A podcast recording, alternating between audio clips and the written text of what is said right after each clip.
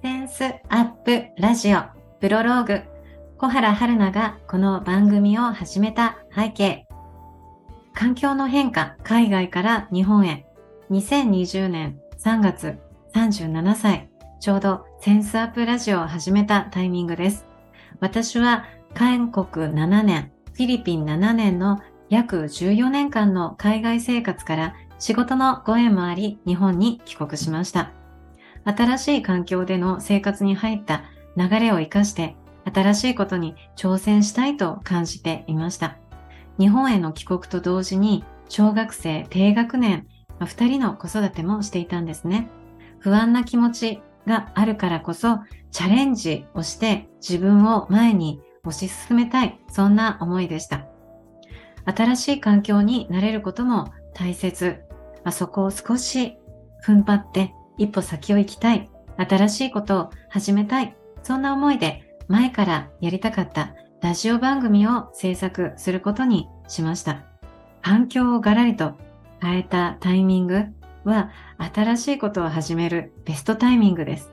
引っ越し、移住、就職、転職、結婚、卒業、人生の中で環境を変えるライフイベントと言われるタイミングですね。ライフイベントを活かして新しいことを始めると、神様が頑張っているねと後押ししてくれる、そんな感覚を得ました。自分の得意なことで貢献。なぜラジオでインタビュー番組を始めることにしたのか。それはフィリピンでの日系商社勤めをしていた時に遡ります。上司からの一言でした。君はまとめるのがうまい。声に張りがある。そんな褒め言葉をいただいたのを思い出したんです。褒めていただいたことで自分の良さを知ることができました。そして、この得意を何かに活かせないだろうか。自分の得意なことを活かして何かやりたいと考えました。インタビュアーになること。インタビューをするときにそのスキルは使えるだったら、インタビューでゲストのセンスを引き出し、話をまとめることをしていこう。これだと直感で感じたのがラジオでした。あなたなら大丈夫。メッセージを世界に。ラジオを始める前にプロのアナウンサーからコンサルを受けたんですね。聞いた方にどんな気持ちになってもらいたいですか？という問いをもらいました。その気持ちに自分がなること、そうすると私の番組を聞いた人が同じ気持ちになるから、そんな指南を受けました。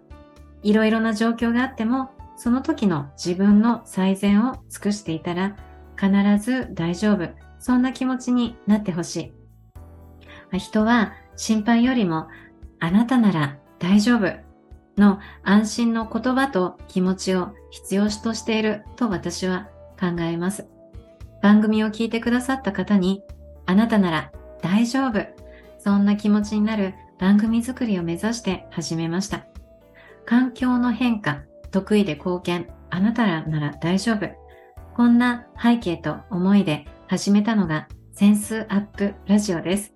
次回はセンスアップラジオのビジョンをお届けします。